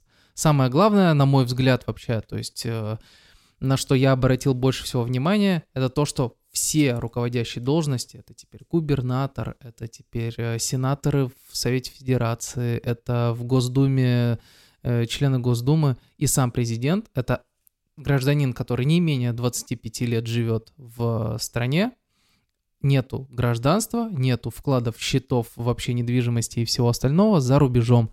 То есть это как минимум человек, который живет, работает и, оста- ну, получается, остается в стране, и единственная его мотивация, то есть не ехать куда-то, где вроде как получше, а пытаться устроить вот эту нормальную жизнь именно здесь. Вот. То есть для меня вот это основные поправки. Вот да, это знаешь, и остальные вопрос, гарантии. Э, где дети будут жить? Где они будут жить, учиться да. и так далее. Если они живут здесь и учатся здесь, ну тогда ты хочешь, не хочешь, будешь делать э, что-то хорошее здесь. То есть, как минимум, ты хочешь, чтобы у тебя дети получили нормальное образование, соответственно, ты что, делаешь хотя бы, грубо говоря, наличие каких-то даже, предположим, частных школ, но в которые можно будет попасть. То есть если тебе без разницы, вы там, например, э, потомственные сварщики, ничего плохого в сварщиках нет, потому что, ну, очень нужная профессия. Но смысл в том, что тебе для того, чтобы быть сварщиком, не надо, например, знать политику, экономику. Тебе надо знать какие-то технические моменты, типа про металл, про температуры. То есть тебе достаточно обычной школы и техникума. Если ты хочешь именно работать на благо страны, то ты можешь э, уже пытаться учиться в других каких-то школах, в других вузах и, соответственно, пытаться деятельность свою продвигать в других местах. Здесь единственный важный аспект, что э, доступ к образованию должен быть вне зависимости от того, где ты родился в семье политолога потомственного или в семье Да. сварщика. И самое просто веселое, что сейчас люди, мы против поправок, потому что Путин вписал себе безграничную власть.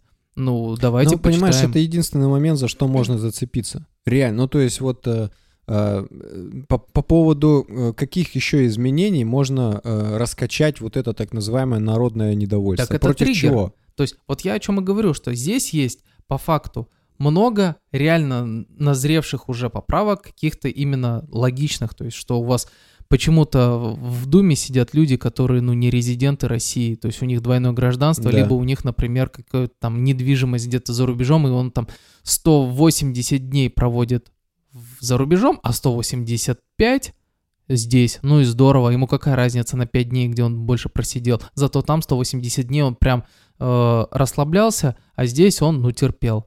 И в итоге получается, что... вот- Бедняга. За- зато и получил большую зарплату. И по итогу получается так, что вот есть э, у вас поправки, вы пытаетесь что-то сделать, так вы прочитайте все. И у вас, вам обязательно противоборствующая группа вам накидает туда каких-то триггеров типа обнуление сроков, типа брак мужчины и женщины, Бога туда накидают, а, накидают что-то еще. По поводу регионов, кстати, очень важный момент, что присутствует некая э, централизованная модель, то есть она ужесточается. А, Почему это хорошо, на мой взгляд? Потому что до этого получалась э, ситуация, что а, как- какой-то губернатор а, это не случайный человек, он не может прийти просто из ниоткуда. Это всегда как бы тот, кто выражает интересы местной элиты. И вот мы берем любой регион, в котором есть определенные элиты, какие-то группы, какой-то крупный бизнес, там, я не знаю, металлургия, там, древообрабатывающая промышленность, либо там химическая, либо криминал, либо еще что-то. И в итоге получается, что а, они продвигают, лоббируют своего человека, садят его в кресло губернатора, и вроде как, э, уста- ну, естественно, устраивают ему большую эту пиар-компанию, все, народ, народ же выбрал, народ выбирает, после чего как бы все живут там, как бы в ус не дует, э, всем все нравится, я имею в виду элитариям, не народу, а народ только наоборот что-то сидит и смотрит, и мы голосовали за одно, а оказалось это не за то Майдан стоял, так сказать. Вот. А, то теперь а, этого губернатора должны согласовать в Москве. И в том числе его должны согласовать э, не губернатора, а еще и э, главу прокуратуры, то есть э, генерального прокурора э, по региону. А, Что приводит к тому, что рушится система вот этих местечковых царь, этих царьков, когда, знаешь, там сидит какой-то губернатор, ну и все, и как бы плевать он хотел. Прокурор — это его человек, там еще кто-то — это его человек. И у тебя получается, что как бы э, Российская Федерация, которая состоит из субъектов, но каждый субъект, как бы кто в лес, кто по дрова, это просто как бы некие элитарные такие группки небольшие, а, которые просто как бы занимаются воплощением своих интересов. Как это вообще связано с общими государственными интересами? Иногда, ну, видно, что вообще никак. Допустим, показательный пример того же Екатеринбурга, где там сидел, а, если не ошибаюсь, мэр, да, этот а, Ройзман фамилия-то, который вообще, то есть а, человек на бюджетные деньги занимался по сути, подрывом функционирования государства и и агитации против центра- центральной власти. Но это вообще какой-то оксюмарон, то есть как бы ты деньги берешь от государства, но работаешь на эти деньги против государства. И как бы сделать тебе никто ничего не может, потому что за тобой кто-то стоит, явно. А не просто потому, что ты выборы, выборы выиграл. Возвращаясь просто к тому, что вот у тебя есть глава региона, я сейчас не нашел, но там просто 70 страниц, я быстро так не найду. Э, Смысл просто в том, что там теперь внесли, что у главы региона есть прям его задачи, то есть за что он ответственен, и зона его ответственности теперь включает типа экономическое развитие, там, э, то есть если раньше глава региона что делал? Он, типа, он руководил регионом. Сейчас на него накидывают ответственность и, опять же, зоны, э, за которые он должен отвечать. Вы полноценно, то есть э, как бы федеративное же государство, то есть у вас, например, в случае чего ваш э, субъект федерации, он может быть, э, ну не то чтобы автономным, но как минимум он э, может решать сам за себя, то есть как сделал при коронавирусе Путин, то есть вот у нас же федерация, ну давайте каждый у себя на местах будет смотреть по ситуации. То есть где-то ситуация хуже, там, соответственно, будет э, жестче какие-то меры. А где... в итоге все сделали как Собянин. А все сделали как Собянин, потому что Собянин э, взял на себя прикольную функцию, типа, ну, я закрываю все, и вообще-то я всем настоятельно рекомендую сделать так же. А кто Здесь ему будет? э, Очень интересно, да, было наблюдать, потому что президент говорит одно, столичный мэр говорит вообще диаметрально противоположное, и все делают то, что говорит мэр. Э, э, Наверное, это тоже некий показатель э, неких вот этих вот Связей дружеских, как минимум. Не только дружеских, я думаю, как бы здесь еще присутствует такое понятие, как э, бюрократическая этика. То есть, э, ну, ни для кого не секрет, и я думаю, это люди видели там э, живьем, когда э, выполнение каких-то задач со стороны бюрократии, оно подменяется просто так называемым делопроизводством. Ну, то есть, знаешь, есть такие картинки, можно в интернете поискать по, по ключевой фразе написать «зато по ГОСТу». То есть полнейший маразм, полнейшая какая-то идиотия, там непонятно, что сделано. То есть, допустим, знаешь, там э, дорога идет через поле, и на ней пешеходный переход. И то, что с него даже сойти некуда, там канава, допустим, это уже неинтересно. Но зато пешеход э, по ГОСТу, переход вот этот. Ну и, соответственно, как бы вот она так и работает, эта бюрократия. То есть все же понимают, что это идиотия. То есть народ смотрит и думает, ну вы что, дураки что ли? Как бы, ты что власть творишь-то? А власть э, мыслит как? Есть как бы кто-то надо мной, который что-то там сказал, и я буду делать так, как он сказал, потому что мне нужно просто пятую точку листочком прикрыть. Вот, допустим, берем любой регион. Президент говорит, ребята, у вас свобода действий.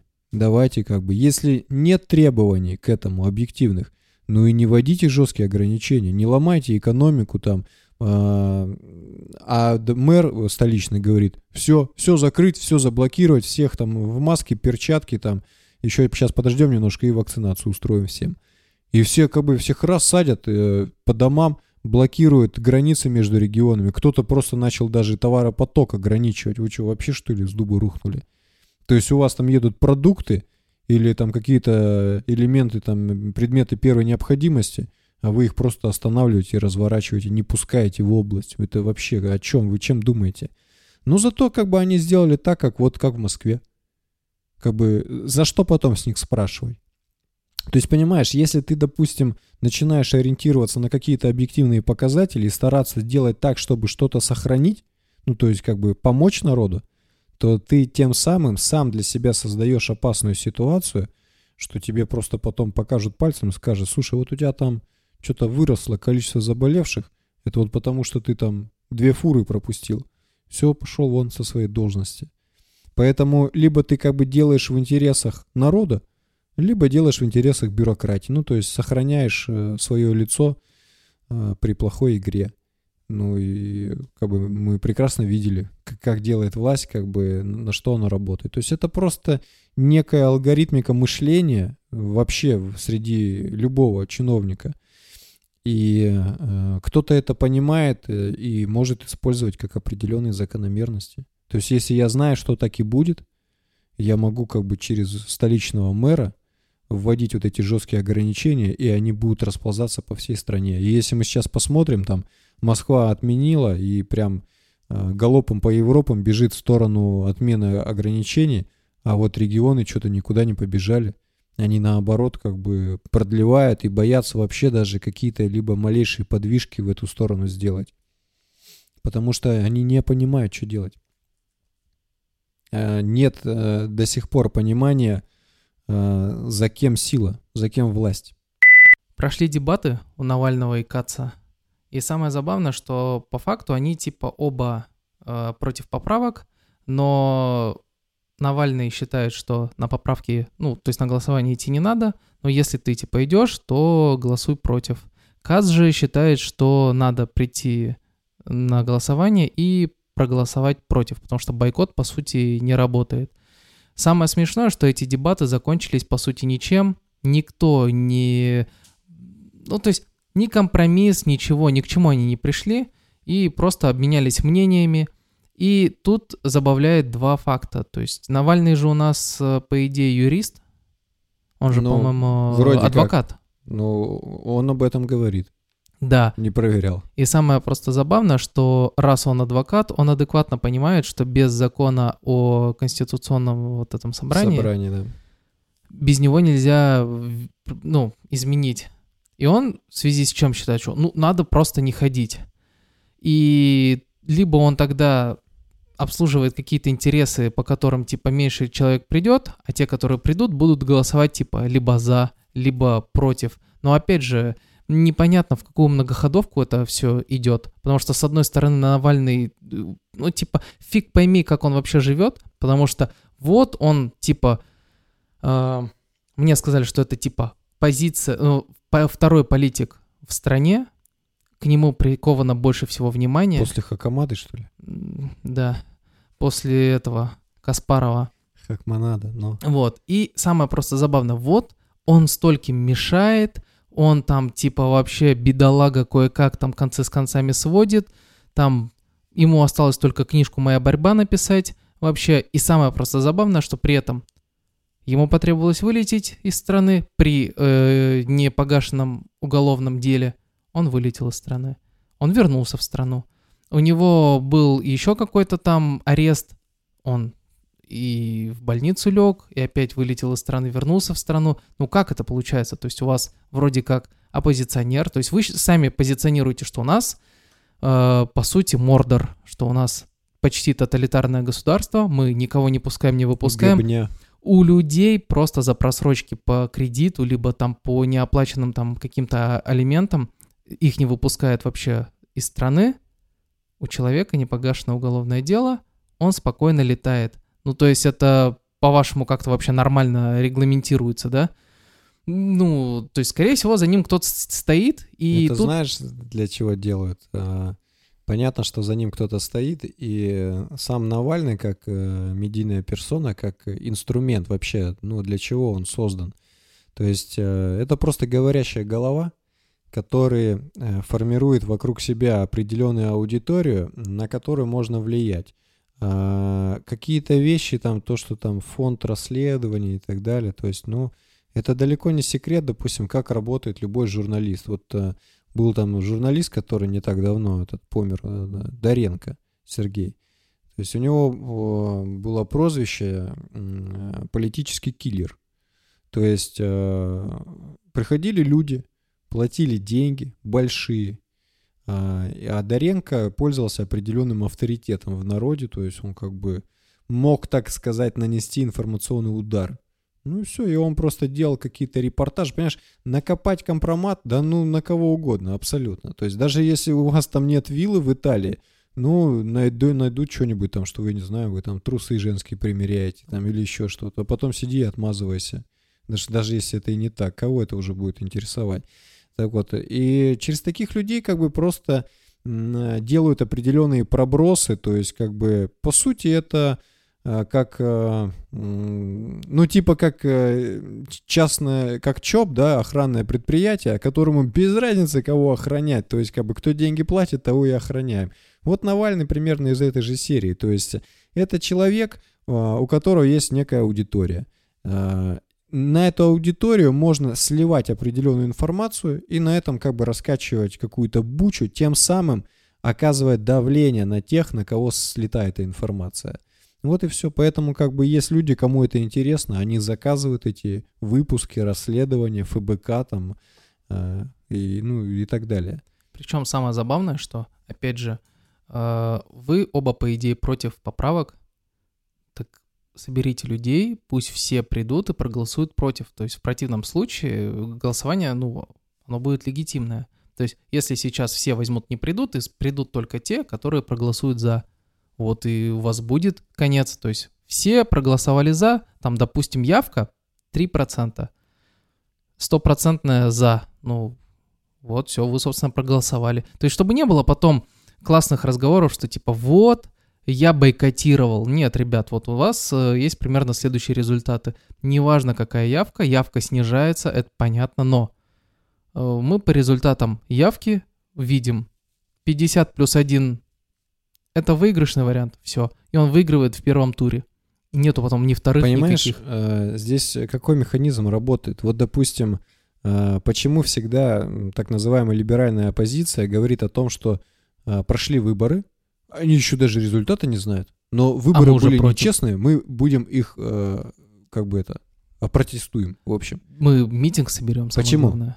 Потому что э, э, буржуазный либерализм не имеет тотальной поддержки в обществе. Вот эти там 3-4, там 2%, то есть э, это говорит о том, что, допустим, тот же Навальный, ну вот он же ходил тогда на выборы э, московского мэра, сколько он там набрал, там 2% или Ну, 3%? Я не помню.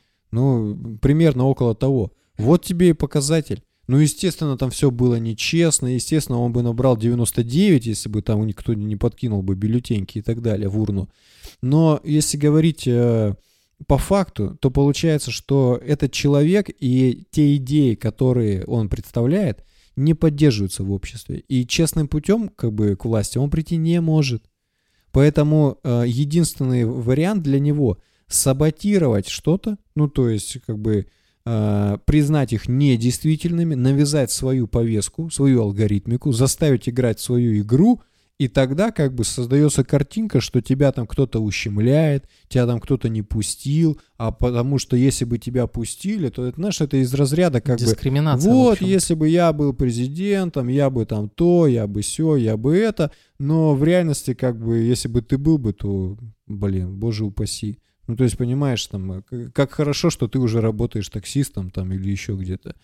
Есть люди, которые высказываются за, по сути, э, гражданскую обязанность ходить на выборы.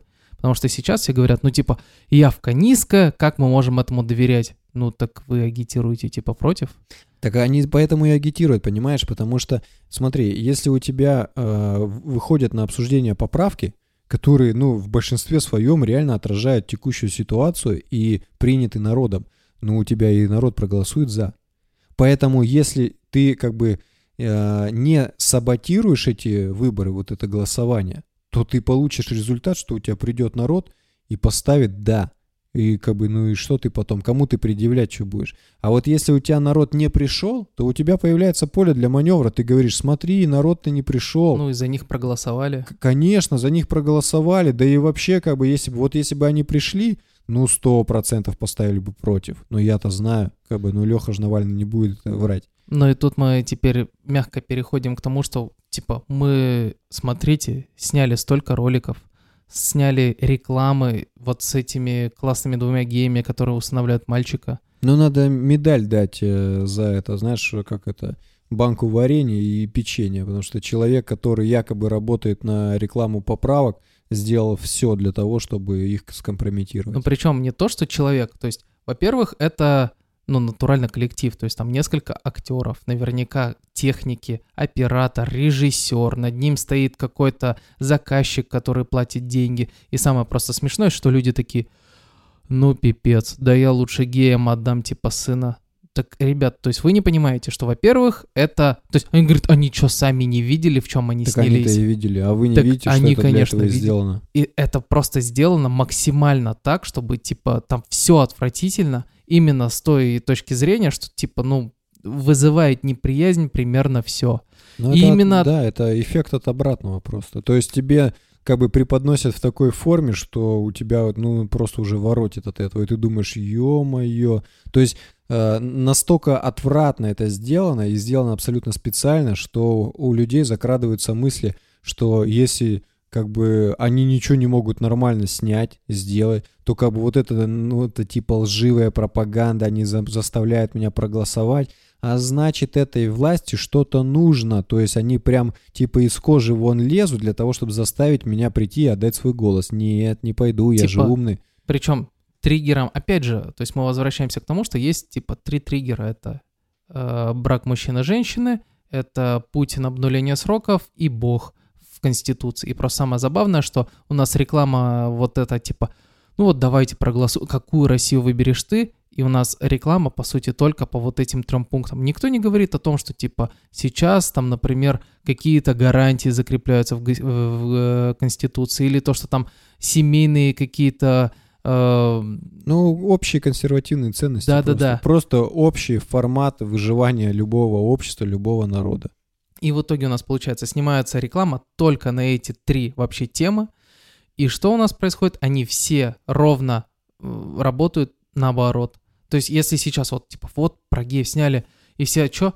О, ну гей себя на мини-купер накопил. Да в этом-то и прикол, что вы сейчас специально такие, типа, наоборот. То есть, тут прям прослеживается, что вот вышла реклама, буквально... Это диверсия, это называется диверсия чистой воды абсолютно. Я не спорю. То есть тут вот эта вот многоходовочка, и причем люди вообще не понимают, что типа вот ты, вот как ты рассказывал, что типа едет лошадь, голова вперед направлена, да. вправо-влево, но идет она вперед. И здесь примерно та же самая история. То есть сейчас у вас э, агитационный ролик за поправки, но он мерзкий, ну по факту мерзкий.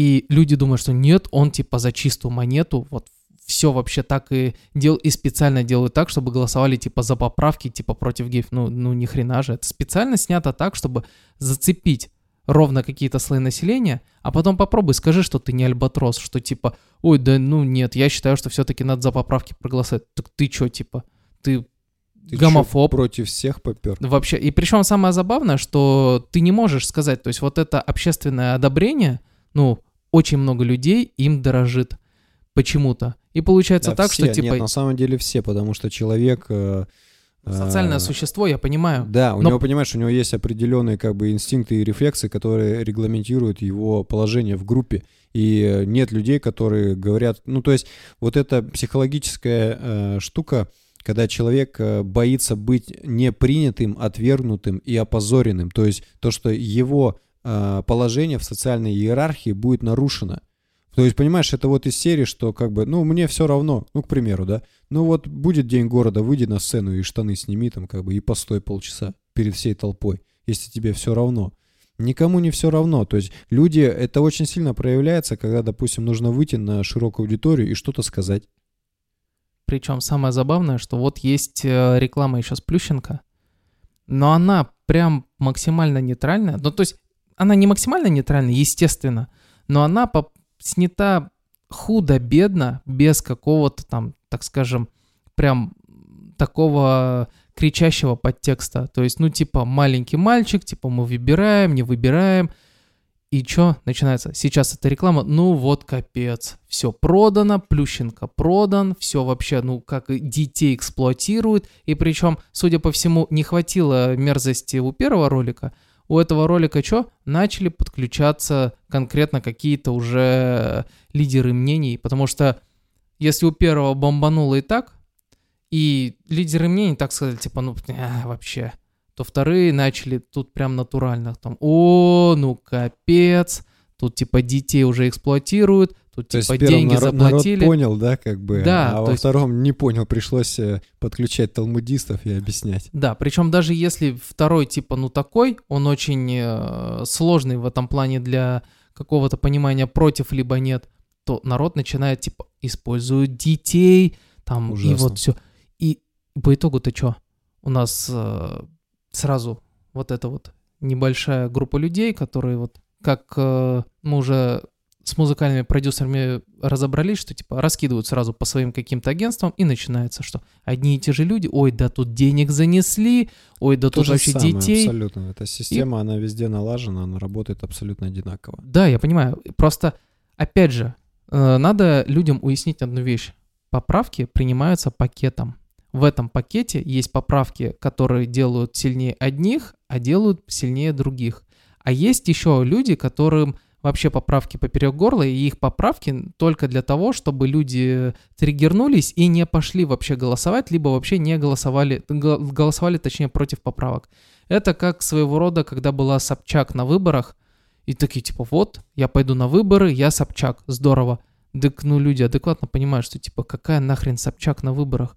То есть они просто пойдут. Это... Это вообще Собчак, э, товарищ Ксения на выборах, это был отдельный маневр. Задача Собчак была не в том, чтобы выигрывать там выборы или еще что-то. Ее задача была простая, просто превратить это в клоунаду. Тем самым э, занижая легитимность действующего президента. То есть, понимаешь, когда ты выходишь на татами, и у тебя как бы соответствующие, ну, типа, как бы соперники, то твоя победа, она не вызывает сомнения, она как бы, ну, никем не оспаривается. Все, ты победил, молодец. А если ты вышел, и у тебя, извиняюсь, там... э, сборная звезд против сборной Сибая. ну, непонятно кто, да, там у тебя один инвалид-колясочник, другой вообще там его отравили, он уснул, третий там больной какой-нибудь, ну и все. И вот типа, ага, смотрите, я выиграл раунд. Но тут причем, То есть опять это же, нелегитимно, как бы задача Собчак была занизить легитимность Путина. Суть поправок в том, что почему, э, почему истерия нагоняет и почему призывает либо голосовать против, либо бойкотировать. А, На мой взгляд, а, гораздо умнее те, кто призывает бойкотировать. Почему? Потому что а, развернуть общественное мнение, как бы, чтобы человек прям пришел и поставил против, ну, это меньшинство. И получается, что если люди придут реально и проголосуют, то вот тогда мы увидим, что там 80% за, но 20, допустим, там против, или даже еще меньше, или там 5% против. Ну и все. Это сразу легитимность под дальнейшие маневры. То есть те, кому не выгодно изменение вот именно основ Конституции, мы сейчас говорим про первую, вторую и девятую главы, и это вообще не относится к действующим поправкам, вот которые сейчас типа э, обсуждаются, как-то муссируются там в обществе и так далее. То есть это легитимность под слом колониальной системы. Это как бы карт-бланш от народа Путину, что типа давай, все, как бы мы, мы согласны, как бы мочи. И а, чтобы этого не допустить, как бы нельзя пустить людей на голосование. Тогда у тебя появляется поле для маневра, ты можешь сидеть и врать, что народ проголосовал бы против. Но они не пошли, потому что вы э, э, воровская система, и мы не верим в честные выборы. Я тут смотрел как-то ролик Ходорковского, где он сказал, что э, кто-то еще верит в честные выборы. Мне вот прям интересно стало, а в Англии честные выборы, там, насколько я знаю, карандашиком голосуют.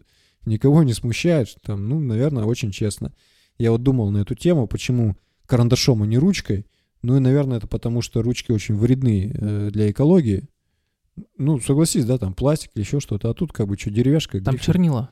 Ужасно. Слушай, ладно, хоть Грета Тумберг об этом не знает. Она в школу не ходит, ручками не пишет. В итоге объединились все. Вот это прям видно, что все объединились и все выступают против. Типа, ни в коем случае нельзя. То есть делайте что угодно, там крутитесь, вертитесь, как хотите, но нельзя допустить, чтобы люди пришли и поставили галочку «да». Поэтому каждый пусть думает сам, кому что нужно, то есть, но нужно понимать, как бы, что э, вот это вот действие будет иметь определенные последствия вообще для страны в целом. При этом, как правило, аргументы вот просто огненные, типа, вы что, Конституцию решили переписать? Да, ну, решили. да. А чё, ну, ну. что, нельзя, что ли? Так тут фишка в том, что вы серьезно? Ну, типа, 30 лет прошло. Тут даже надо просто закрепить какие-то новые положения. Ну, это ж Конституция, ну окей. А вы что хотите? Не знаю, там из 1400 какого-то года жить по Конституции, где, Молиться например, на нее. Конечно, ну то есть, где есть телевизор, а там все такие, типа, что это такое, что за дьявольская коробка. Но у нас в Конституции не прописано научно-технического прогресса, мы вот на козах катаемся все еще. Ну, что Да, смеяться-то? Это как про пример, да, где э, убирают яркость на телефоне. То есть это, Типа понимаешь, того. это же вот реальное подтверждение, что понятно, что эти э, писания, они писались там давным-давно, и не было вот такого технического прогресса, каких-то предметов, там, быта и так далее. Это все понятно. Но, с другой стороны, э, это же реальный показатель, что люди, которые, э, ну, как бы, э, считают эти писания непогрешимыми, они же вообще, не, ну, как бы, не соотносятся с э, окружающей реальностью, какой-то реальной жизнью. Большинство из них не читало ни целиком Конституцию, Ну, ни понятно. целиком вообще ничего. И по итогу получается так, что вы голосуете против Баба Яга поправок. против. Конечно. Вы голосуете против того, что вы, по сути, не читали. Причем ни сами поправки, ни саму Конституцию, вы просто против, потому что вам сказали, что вот типа это обнуление Путина, это, например, э, какая-то еще фигня, и это ж полная хрень. Типа вы не, не в курсе дела, вы в курсе только той повестки, то есть блогеры, артисты, которых вы, на которых вы подписаны, и их там засрали, либо они сами засрали что-то, и это вся, вся информация, которой вы обладаете. А по итогу, что, Ну, у а, вас, чё- а, а что еще нужно толпарю? Все, вышел авторитет, сказал, естественно, голосовать нельзя. Плохое дело, Путин решил обнулиться. Сам не бери, не читай, зачем тебе это? Ну и мы, наверное, закончим тем, что ты пойдешь голосовать. Я пойду и проголосую за, сто процентов. Ну, я тоже схожу, проголосую. Просто всем советую, это интересно. Ну да, почему бы нет? Выражайте свою гражданскую позицию, участвуйте. Настолько, насколько вам дают участвовать в политике.